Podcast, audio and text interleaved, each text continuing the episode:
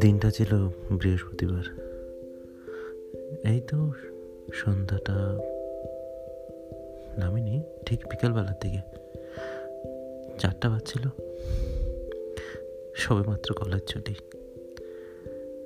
কোনো রকমভাবে অফিস থেকে ছুটি নিয়ে সাড়ে তিনটে নাগাদ বাড়িতে এসে নিজেকে প্রিপেয়ার করে ওই মোড়টাতে দাঁড়িয়েছিলাম। কেন জানেন তো? যাকে আমি নিজের থেকে বেশি ভালোবাসতাম না, সেই মানুষটাকে এক পলক দেখার জন্য।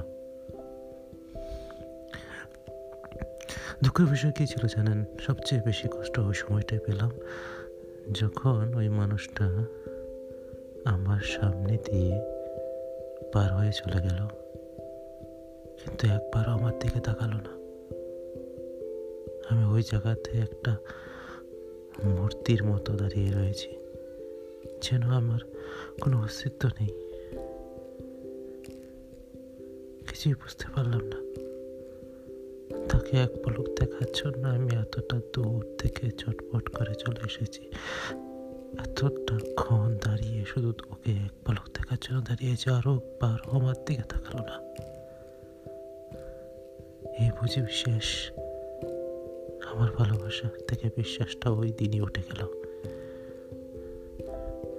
আজ পর্যন্ত সেই বিশ্বাসটা জোগাড় করতে পারলাম না। সত্যি কি ভালোবাসা আছে? না, এটা একটা ছেলে গেলাম